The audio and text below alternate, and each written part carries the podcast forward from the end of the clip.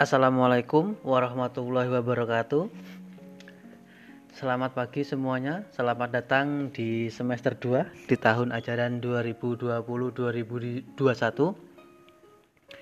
Sebelum kita memulai materi kita pada hari ini, alangkah baiknya apabila kita mengingat kembali di tahun 2020 kaitannya dengan tanggung jawab kalian terhadap diri kalian masing-masing dan tanggung jawab kalian terhadap orang tua kalian masing-masing sehingga tidak menjadi beban apabila uh, pembelajaran ini dilaksanakan di semester 2 tahun ini.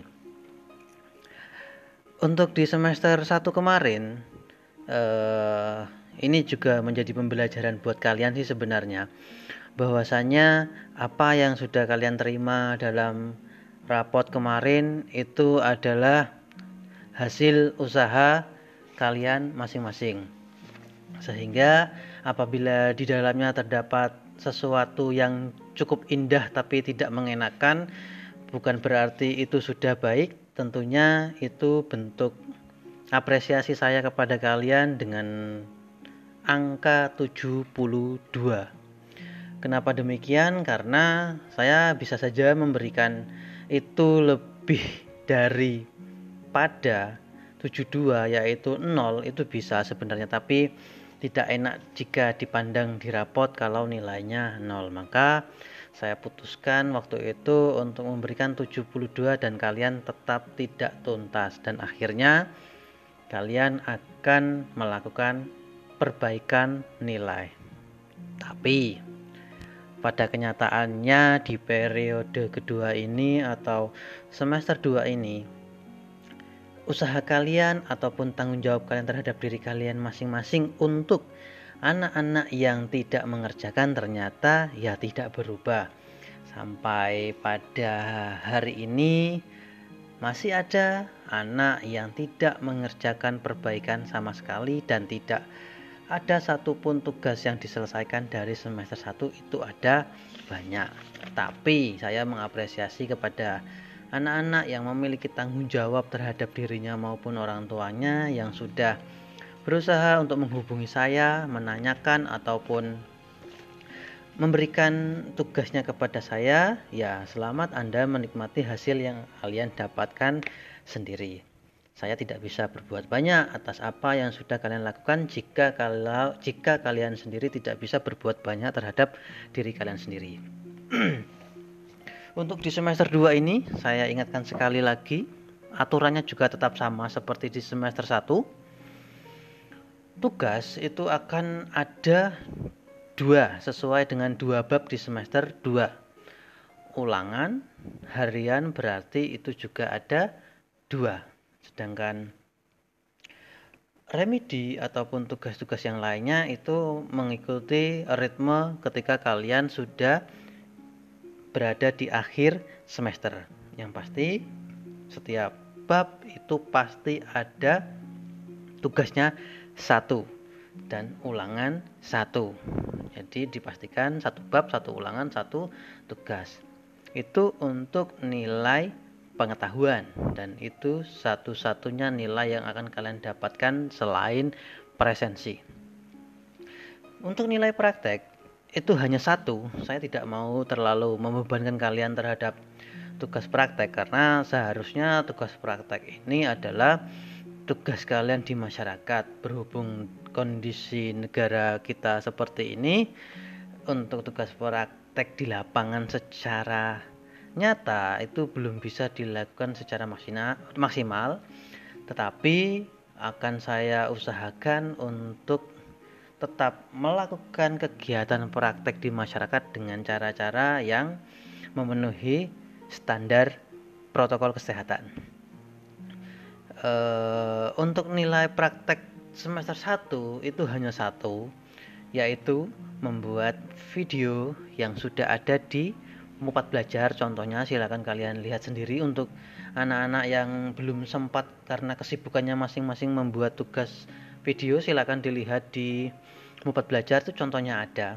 Tapi semakin ke sini semakin ke sini saya lihat anak-anak yang membuat video itu semakin tidak jelas. Dalam arti kata apa yang sudah menjadi contoh itu yang diambil cuman bangun tidur, cuci piring, nyiram tanaman. Pada dasarnya bukan itu sebenarnya yang dimaksud dengan nilai praktek di sana sudah dijelaskan bahwasanya nilai praktek yang diharapkan itu adalah kalian melakukan kegiatan bersama orang tua di rumah, bukan kalian melakukan kegiatan sehari-hari kalian seperti bangun tidur, cuci piring dan dan lain halnya dengan tugas-tugas yang sudah-sudah.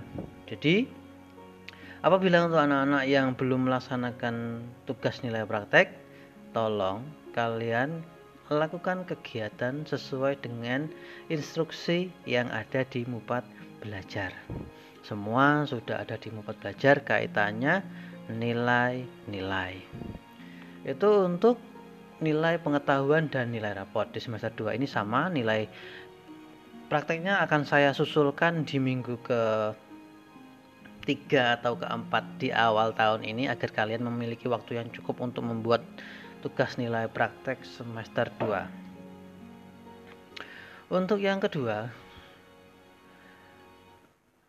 kehadiran. Kehadiran sama pentingnya dengan nilai pengetahuan ataupun nilai praktek. Pengetahuan, eh pengetahuan, kehadiran itu akan saya ambil melalui presensi online yang sudah tertera di link Mupat Belajar jadi kalau kalian sedang membuka Mupas Belajar, kalian pastikan sampai paling bawah ada link tulisannya presensi sehingga kalian harus ngeklik link tersebut untuk presensi setiap mapel sosiologi berlangsung.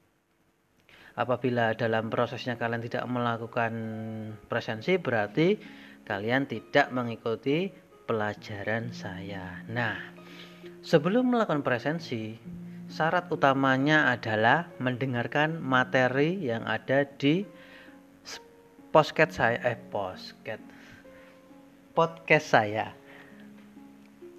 itu ada di Apple Post Apple Podcast ada di Spotify ada di Anchor ada di Google Podcast dan beberapa apa ya platform lain yang ada di internet. Jadi silakan menyesuaikan dengan uh, eh, HP kalian. Silakan klik saja Eki Karpa. Insya Allah akan ada itu di sana. Kalian dengarkan baik-baik karena di dalam presensi itu ada kata kunci yang harus kalian masukkan ke dalam presensi. Jadi apabila salah berarti kalian tidak mendengarkan podcast saya secara menyeluruh sehingga bisa jadi kalian hanya mengarang kata kuncinya nanti akan saya ketahui ketika kalian sudah melakukan presensi. Jadi sekali lagi, dengarkan dulu materinya sampai selesai, dengarkan kata kunci yang akan saya sampaikan entah di menit berapa saya tidak sebutkan sehingga kalian harus mendengarkannya setiap minggu. Nanti kalian masukkan kata kuncinya, terus masukkan nama kalian, kelas kalian, wali kelas kalian, foto, kalian juga menggunakan seragam sekolah. Kalau bisa ya fotonya enggak itu itu saja. Masuk satu foto untuk berbulan-bulan ya gantilah. Biar saya lihatnya kalian tuh ada perubahan tidak selama setiap bulan. Jangan itu itu saja. Terus jangan lupa tanda tangan. Itu bentuk kalian sudah mengikuti materi saya dari awal dan akhir dampaknya adalah ketika kalian aktif di materi saya sudah pasti kalian tidak akan apa namanya terkena tugas tambahan seperti teman-teman kalian yang uh, jarang mengikuti pelajaran saya itu ada tugas tambahan yang cukup merepotkan saya rasa karena memang yang seharusnya tugasnya sedikit menjadi bertambah. Oke, sebelum kita mulai materi pada pagi hari ini, apabila kalian mendapati kendala mengenai hmm, tugas atau uh, apa namanya materi silakan hubungi saya. Nomor WhatsAppnya kalian bisa tanyakan ke wali kelas kalian atau tanya ke teman kalian atau bisa kalian scan barcode-nya ini juga ada boleh Oke, untuk materi di semester 2 ini itu kaitannya dengan gejala sosial atau bab 3 ragam gejala sosial dalam masyarakat Indonesia. Silakan disiapkan bukunya karena setiap pembelajaran sosiologi berlangsung kita akan menggunakan buku paket yang dari sekolahan kalian ini buku yang cukup apa namanya berbobot karena memang sangat berat. Itu ada di halaman 105 bisa kalian buka dulu buku paketnya 105 di sana ada gambar rel kereta api, kereta api dan dipenuhi dengan bisa dikatakan sampah bisa dikatakan permukiman kumuh karena gambarnya cukup jelas di sana. Oke. Halaman 105 tentang ragam gejala sosial dalam masyarakat. Kita akan lihat di halaman tersebut, gejala sosial tidak dapat dipisahkan dari kehidupan bermasyarakat. Gejala sosial umumnya terjadi akibat ketimpangan-ketimpangan, baik secara sosial maupun ekonomi dalam proses pembangunan. Oleh sebab itu, pendekatan analisis sosiologis diperlukan untuk mengungkap dan memecahkan permasalahan masalah sosial sebagai dari bagian dari gejala sosial yang ada dalam kehidupan bermasyarakat. Saya yakin dari sekian banyak yang ada di Mupat ini pasti pernah melihat gejala atau ragam gejala sosial yang ada di masyarakat dan kalian juga pasti pernah membantu orang yang saya maksudkan tadi untuk ya menjalani kehidupan hari itu ataupun beberapa hari kemudian. Oke, silakan dibuka halaman 106. Itu ada peta konsep. Di sana ada gejala sosial dalam masyarakat itu meliputi dengan kemiskinan, permukiman kumuh dan gizi buruk. Setelah itu meliputi perilaku menyimpang, pengabaian nilai leluhur Pancasila, ada korupsi, kenakalan remaja, pengabaian hak anak dan akibatnya menimbulkan masalah sosial. Tugasnya adalah mencari pemecahannya. Oke, yang pertama, halaman 107. Kalian silakan baca atau amati gambar dan simak berita berikut itu ada bentuk nenek-nenek atau gambar nenek-nenek yang sedang meminta-minta uh, uang kepada pengguna jalan mobil salah satunya. Kalau kalian sering pergi di sekitaran Lempuyangan enggak sejauh-jauh ding ada di blok O itu ada di dekat pos polisi. Kalau tidak salah ada tulisannya ketika kalian memberikan sebuah uang kepada uh, orang yang meminta-minta berarti kamu atau anda itu sudah uh, apa ya sudah memberikan kesempatan orang tersebut untuk tetap bertahan hidup di jalanan. Jadi kalau kalian berikan uang kepada orang yang meminta-minta di jalanan, berarti kalian memberikan kesempatan orang tersebut untuk tetap berada di jalanan, bukan memberikan sesuatu yang baik dalam arti kata kalau kalian memberikan itu setiap orang semua memberikan itu kepada orang yang meminta-minta di jalanan berarti ya orang tersebut akan selalu datang meminta-minta di jalanan bukan untuk bekerja yang lainnya seperti uh, mungkin mencuci pakaian di rumah-rumah atau bekerja serabutan kalau memang tidak memiliki kemampuan yang lainnya dan lain sebagainya. Sehingga kalau bisa, kepada kalian yang sedang proses tumbuh kembang menjalani kehidupan ini, kalau bisa tidak usah memberikan uh, uang kepada orang di jalanan, karena itu tadi kalian akan memberikan kesempatan orang tersebut untuk selalu tetap di jalan. Sehingga kalau kalian mau beramal, lakukan saja di masjid, uh, terus di panti asuhan ataupun di tempat-tempat yang memang sudah jelas uh, aturannya tanpa harus memberikan di jalanan. Yang pertama dari artikel ini eh, kaitannya dengan pengemis. Ini kalian baca saja, tidak perlu kita bahas terlalu dalam. Yang A saja langsung ke kemiskinan, permukiman kumuh dan gizi buruk. Oh iya, uh, waktu kita sekitar 35 menit sampai 40 menit, 40 menit untuk mapal sosiologi. Jadi ketika nanti ini sudah berakhir berarti berakhir juga materi untuk pertemuan kedua ini karena pertemuan pertama itu ada di Senin 4 Januari 2021. Kemiskinan atau gejala-gejala fenomena sosial dalam kehidupan bermasyarakat dapat dipahami oleh sejumlah konsep dasar sosiologi yang telah dibahas dalam bab terdahulu. Untuk memenuhi jumlah gejala sosial atau permasalahan dalam kehidupan sosial, maka kita dapat mengkaitkan beberapa konsep dasar sosiologi guna mengatasi dan mencegah gejala sosial yang tidak diinginkan. Berikut akan diuraikan beberapa fenomena gejala sosial di Indonesia yang ada di sekitar kehidupan. Yang pertama, kemiskinan. E, kalian pasti punya ataupun pernah melihat tetangga ataupun kawan kalian ataupun teman kalian satu sekolahan tempat kalian atau satu kelas itu ada yang memang status ekonominya di bawah rata-rata entah itu bisa dikatakan miskin atau tidak miskin itu tergantung sudut pandang seperti apa kita menilainya.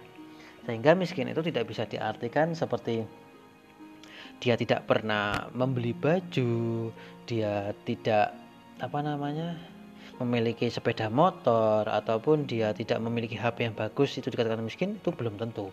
Karena kriteria miskin itu banyak sekali tidak ditentukan dari hal-hal yang seperti itu ada beberapa kriteria miskin yang ditentukan dari bentuk rumah. Dalam arti kata rumahnya masih menggunakan bambu. Itu ada. Itu di kelas 2 semester 1 terus ada juga yang kategori miskin itu eh, lantainya tidak menggunakan semen atau eh, tegel atau tegel ya istilahnya di sini tuh. Ya intinya seperti itu. Lantainya masih beralaskan tanah itu dikategorikan miskin. Tapi ada juga kategori miskin itu ya tidak bisa mencukupi kebutuhan hidupnya sehari-hari. Itu juga dikategorikan miskin. Ada juga yang mengatakan eh, tidak memiliki pekerjaan yang tetap dalam arti kata bukan uh, tetap seperti yang ada di kantor itu tidak tapi dia setiap harinya serabutan kadang uh, membersihkan rumah-rumah orang, kadang dia ikut kuli bangunan dan lain sebagainya. Jadi macam-macam kategori miskin itu tidak e, melulu mengenai hal-hal yang saya sebutkan tadi. Kemiskinan merupakan salah satu gejala sosial yang senantiasa aktual dan terus berkembang dari waktu ke waktu. Meski kegiatan pembangunan dilaksanakan dalam berbagai sektor, namun masih banyak terjadi ketimpangan Ketimpangan secara sosial maupun ekonomi, ketimpangan tersebut melahirkan suatu kelompok yang tidak memiliki kemampuan untuk mengakses sumber daya pembangunan. Kelompok tersebut disebut masyarakat miskin. Kemiskinan merupakan fenomena yang kompleks, bersifat multidimensi, dan tidak dapat secara mudah dilihat dari data angka statistik secara mutlak. Luas wilayah Indonesia yang memiliki keragaman budaya masyarakat menyebabkan kondisi dan permasalahan kemiskinan di Indonesia menjadi sangat kompleks. Kemiskinan yang berawal dari kesulitan ekonomi dapat berakibat pada timbulnya berbagai macam masalah sosial baru di masyarakat seperti tindak kriminal, wabah penyakit mematikan, buruknya sanitasi lingkungan, dan lain-lain. Jika dikaji secara lebih mendalam, sebenarnya terdapat bentuk-bentuk dari kemiskinan itu sendiri. Jadi, uh, fenomena kemiskinan itu sedikit kompleks karena luas wilayah Indonesia itu sangat luas dari Sabang sampai Merauke. Kadang-kadang ketika uh, orang yang dipilih secara langsung oleh masyarakat untuk memegang ataupun mengemban amanat untuk ya itu tadi mem, mensejahterakan rakyatnya masih saja terjadi korupsi di mana-mana. Tidak usah jauh-jauh di tempat kita saja. Dalam arti kata di Jogja ini korupsi ya pasti ada. Tapi ya itu tadi konteksnya seperti apa itu ya berbeda-beda. Eh, hal semacam inilah yang melatar belakangi kemiskinan tidak pernah selesai karena orang-orang yang diberi kepercayaan tidak melaksanakan apa yang seharusnya diamanatkan. Kasus di Indonesia ini banyak sekali orang yang melakukan korupsi sehingga ya tadi mengambil hak orang lain yang mana seharusnya diberikan kepada orang-orang yang memang membutuhkan. Ini bukan masalah eh, tanggung jawab, tapi masalah mental manusia yang tergoda akan hal-hal di luar kemampuannya. Sehingga apa yang sudah diamanatkan tadi dianggap sebagai sarana dan prasarana untuk ya memperkaya dirinya sendiri juga bisa uh, untuk memperkaya anggota seluruh keluarganya juga bisa dan lain sebagainya. Sehingga kemiskinan tidak pernah selesai Menurut Siagian tahun 2012, bentuk kemiskinan tersebut adalah sebagai berikut. Berdasarkan jumlah penyandangnya, kemiskinan dibedakan menjadi dua. Yang pertama itu adalah kemiskinan massa. Yang kedua adalah kemiskinan non massa. Kemiskinan massa adalah kemiskinan yang dialami secara massal oleh penduduk dalam suatu wilayah atau kawasan tertentu. Hal ini berarti terdapat begitu banyak warga yang secara faktual tidak mampu memenuhi kebutuhan fisik minimumnya, sehingga terpaksa hidup serba kekurangan dan mengalami kondisi hidup yang tak layak, bagai harkat serta martabat kemanusiaan. Jadi, kemiskinan massa ini kemiskinan yang dialami hampir seluruh seluruh seluruh warga masyarakat tidak terkecuali orang-orang di sekitarnya. Kalian bisa melihat gambar di halaman 105 tadi. Hampir dari gambar yang kita lihat itu terdapat rumah-rumah yang dindingnya dari terpal, dari triplek, dari bambu, terus beral, beratapkan seng-seng bekas terus tenda ini terus ada apa lagi nih? Uh, ya plastik-plastik yang mencerminkan sebuah kekumuhan. Sehingga kemiskinan ini tidak terjadi hanya segelintir orang tapi hampir semua orang yang ada di tempat tersebut mengalami hal serupa. Jadi Uh, jadi bisa dikatakan kemiskinan massa itu kemiskinan yang terjadi secara massal oleh penduduk dalam suatu wilayah atau kawasan tertentu. Jadi semua orang di sana itu miskin, tidak ada yang ya kaya lah istilahnya, karena semuanya memang berada di lingkup yang sama. Untuk yang kedua, kemiskinan non massa atau kemiskinan yang dirasakan oleh beberapa warga saja.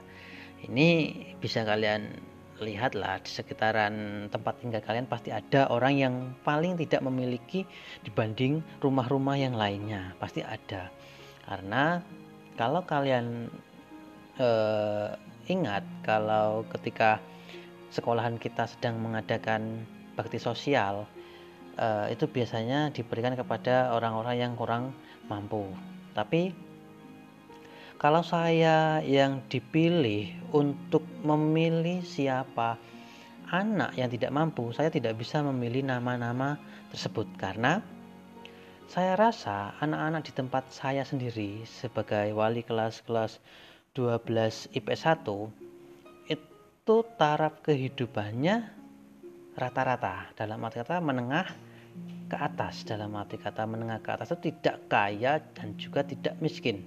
Sehingga saya selalu berpesan kepada anak-anak saya ketika saya nanti menunjuk nama-nama kalian untuk mengambil sembako kalau memang sembako itu kalian membutuhkan silahkan diambil untuk kalian atau untuk diri kalian dan keluarga kalian. Tapi apabila sembako tersebut dirasa tidak tidak pantas untuk kalian ambil, silakan ambil di sekolah, tapi tolong berikan sembako tersebut kepada orang yang berhak menerima di sekitaran tempat tinggal kalian. Sehingga Anak-anak yang saya tunjuk itu biasanya anak-anak yang paling dekat dengan sekolahan guna mengambil sembako agar bisa dibagikan kepada orang yang berhak menerima di sekitaran rumah atau tempat tinggal anak tersebut. Nah, jadi kalian apabila menerima sembako dari sekolahan atau dari mana tapi dirasa masih mampu, ya bisa dibagikan kepada orang-orang yang berhak menerima. Yang kedua, berdasarkan penyebabnya. Jika, dila, jika dilihat berdasarkan penyebabnya, kemiskinan dibedakan menjadi tiga jenis. Adapun kemiskinan tersebut adalah sebagai berikut. Yang pertama, kemiskinan struktural. Kemiskinan yang disebabkan akibat lemahnya sistem atau struktur sosial di masyarakat, pola kebijakan, dan aturan dari pemerintah yang dianggap tidak memperhatikan kondisi masyarakat miskin menjadikan masyarakat miskin tidak berdaya untuk melawan kemiskinannya. Fenomena sosial kemiskinan struktural ini dapat kita lihat dari terbatasnya akses masyarakat masyarakat miskin terhadap lapangan pekerjaan, kesehatan, pendidikan secara layak dan bermartabat.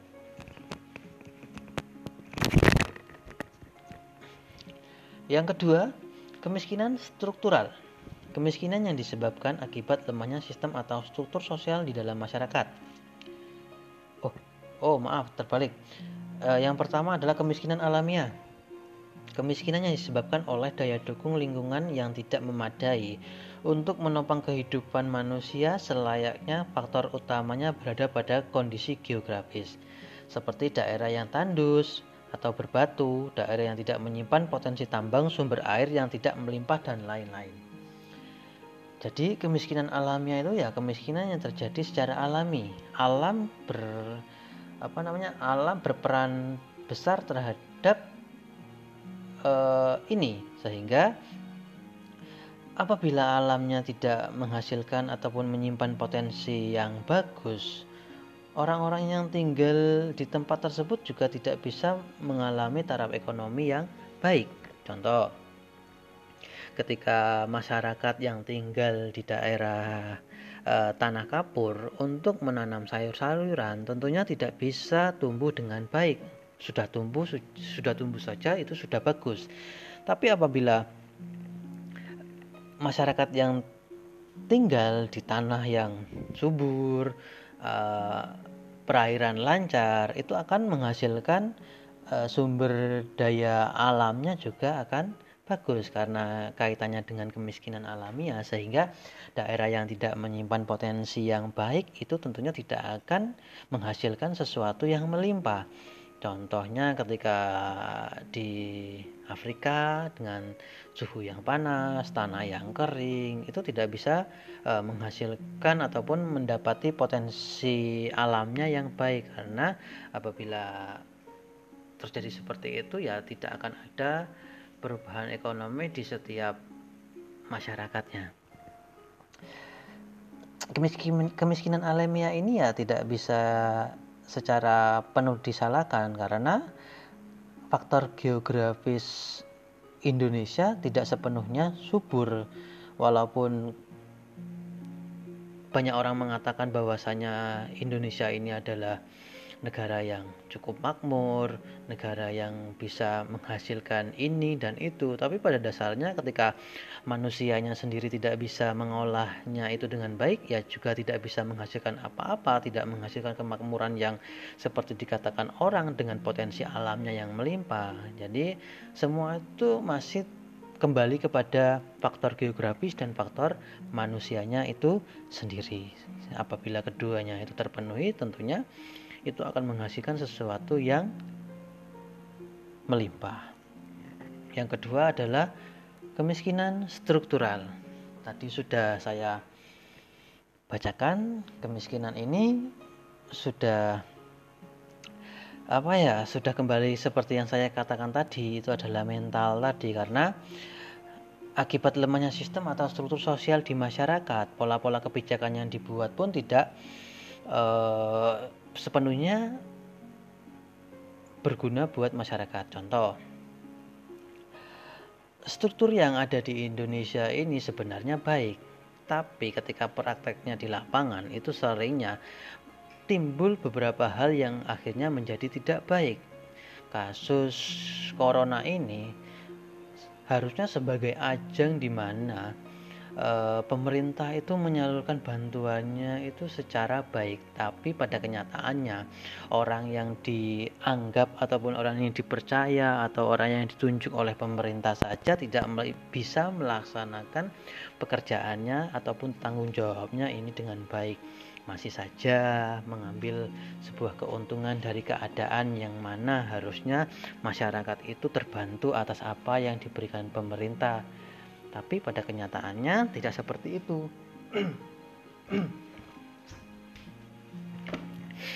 uh, kalian bisa melihat berita bahwasanya menteri menteri sosial kita yang sebelumnya sedang diadili di Indonesia karena kasus ya istilahnya korupsi bantuan sosial per per keranjang eh per keranjang per tasnya itu oh diambil berapa ya? Saya kalau nggak salah itu 10.000 per tas ya kalian bisa bayangkan dari 10.000 pertas itu disalurkan ke seluruh Indonesia ya ya miliaran lah. Saya nggak bisa ngitung sebanyak itu karena memang itu kembali kepada manusia atau individunya masing-masing saya berharap ketika kalian nanti diberikan sebuah amanat atau kepercayaan suatu saat nanti lakukan itu dengan baik lakukan itu dengan sepenuh hati jangan sampai terjadi hal-hal yang tidak diinginkan seperti menteri kita sebelumnya. Yang terakhir, kemiskinan kultural. Kemiskinan ini berasal dari merosotnya moral dan mentalitas akibat kebudayaan yang ada pada suatu masyarakat. Fenomena kemiskinan kultural ini dapat kita lihat dari sifat-sifat yang sering kali dipertahankan di kalangan masyarakat yang masih miskin, yang seharusnya bisa ditanggulangi secara bersama-sama seperti sifat malas, tidak mau bekerja keras, selalu menggantungkan hidupnya kepada belas kasihan orang lain, pasrah terhadap nasib tanpa ada kemauan untuk berusaha dan bekerja, dan kemiskinan kultural ini masih dianggap sebagai masalah sosial yang sangat serius dan harus ditangani agar masyarakat miskin dapat bangkit berdaya, berusaha dan berjuang untuk memenuhi kebutuhan hidupnya. Kalau kalian mengetahui mengenai mas kemiskinan kultural, pemerintah itu sudah sebenarnya sudah menyediakan uh, tempat, oh bukan tempat, tapi menyediakan pelatihan untuk orang-orang yang memang tidak memiliki skill, tidak berpendidikan tinggi, eh, di mana dengan pelatihan tersebut orang-orang yang mengikuti diharapkan bisa lebih baik dari sebelumnya. Di sini dijelaskan kemiskinan kultural itu yaitu tadi kemiskinan di mana orang-orang di dalamnya itu yang memiliki sifat malas, tidak mau bekerja keras, selalu menggantungkan hidupnya kepada belas kasihan orang lain, pasrah terhadap nasib dan lain sebagainya. Apabila itu terjadi pada kalian, ya tentunya kalian tidak bisa merubah nasib kalian sendiri karena ya orang yang seperti itu tentunya tidak akan bisa hidup yang lebih baik. Tapi kalau menilik dari pemerintah, pemerintah itu sudah banyak sekali memberikan pelatihan-pelatihan kepada orang-orang yang memang tidak memiliki kemampuan-kemampuan untuk melakukan ataupun membuka lapangan pekerjaan. Sehingga dengan pelatihan tersebut orang-orang setidaknya memiliki skill untuk bertahan hidup ya menjalani kehidupan selayaknya tidak bergantung kepada orang lain tidak bergantung kepada belas kasihan orang lain dengan memiliki skill tentunya bisa membuat usaha sendiri ataupun berjualan atau menyediakan jasa dan lain sebagainya. Kemarin saya barusan lihat di salah satu storynya Pemkot atau Pemda Sleman itu sedang membuka pelatihan uh, kepada orang-orang yang memang ada syaratnya sih di sana ada syaratnya tidak bekerja terus uh, dan siap mengikuti pelatihan sampai selesai. Dan di sana ada satu yang cukup menarik bagi saya. Di sana ada pelatihan desain grafis terus ada pelatihan memasak dan lain sebagainya. Kalau tidak salah sih ada memasak juga tapi yang pasti itu ada desain grafiknya jadi pemerintah itu sudah berupaya dengan keras untuk memberdayakan masyarakat di setiap provinsinya masing-masing. Oke sejauh ini kita pembukaan sampai di sini dulu saja. Uh, untuk apa namanya hari ini kata kuncinya saya tidak pasang karena memang uh, apa untuk pembukaan ini kalian silahkan isi saja kata kuncinya bebas apa saja boleh. Bisa kalian masukkan uh, komentar kalian ataupun kritik dan saran boleh tapi untuk hari ini memang tidak saya siapkan kata kuncinya. Tapi untuk minggu besok akan ada kata kunci yang harus kalian masukkan sesuai dengan yang saya katakan untuk membuktikan kalau kalian memang mendengarkan materi atau podcast saya dengan baik. E, saya harap di semester 2 ini banyak perubahan terhadap kalian tentunya ke arah yang lebih baik e, untuk beberapa anak itu sudah saya tandai dengan warna biru. Karena anak-anak ini dari awal selalu mengikuti pelajaran saya tanpa ada yang bolong. Terus ya kalaupun bolong cuma satu dua itu cukup istimewa. Karena memang saya mengapresiasi penuh terhadap anak-anak yang selalu ikut aktif di pembelajaran saya. Tentunya kalian tidak akan repot repot repot repot lagi di semester 2 saya kasih contoh untuk di kelas 11 IPS eh 11 kelas 10 IPS 1 itu ada Audinda. Terus itu ada Delima. Itu aktif sekali Delima ini tugasnya komplit tapi ternyata dia sepertinya lupa nilai prakteknya.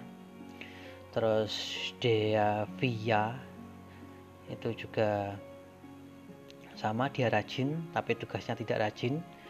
Terus Farid itu rajin sepertinya dia lupa satu tugas atau saya ini yang malah lupa karena memang sempat ulangan harian satu itu masih dipegang oleh satu orang terus ini ada Zaidan ya Zaidan ini aktif sekali ini.